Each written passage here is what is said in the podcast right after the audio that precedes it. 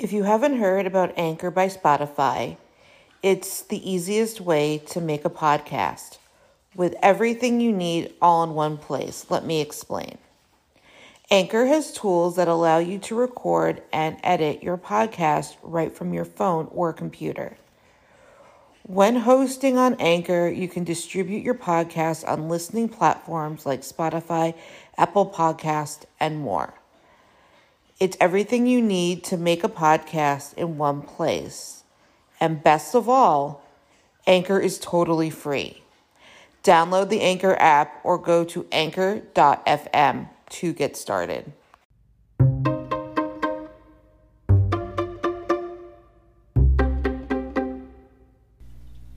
Thank you for listening to the Fierce Autie podcast, where we talk about disability, quackery, parenting, and Jewish life.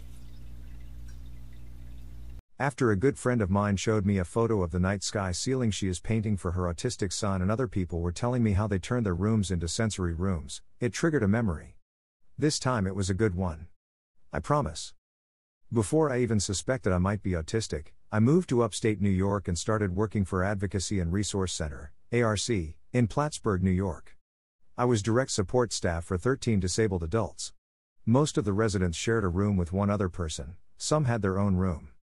But one room in that house was the sensory room. It was a room where the lights were out, but there was a black light.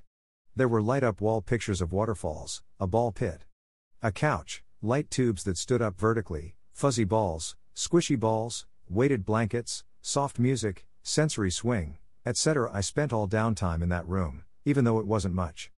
I felt an overwhelming sensation of calm. I could not put my finger on it. I can feel now exactly what I felt then. In that area of New York, there were blizzards. It was twenty miles from the Canadian border. When there was a blizzard coming, I would spend the night there. I had a choice on where I would sleep. Of course it was in the sensory room. My coworkers thought it was odd, but they were supportive. I am still good friends with them today. Anyway, I slept on the couch, under a weighted blanket. I was holding the squishy balls. The soft music was playing. That was the best sleep I have ever gotten in my entire life. I did not have a worry in the world. All my problems disappeared for that time being. It was almost like my body was so heavy that I could not leave that room. When I was working, I took any excuse to bring my clients in that room.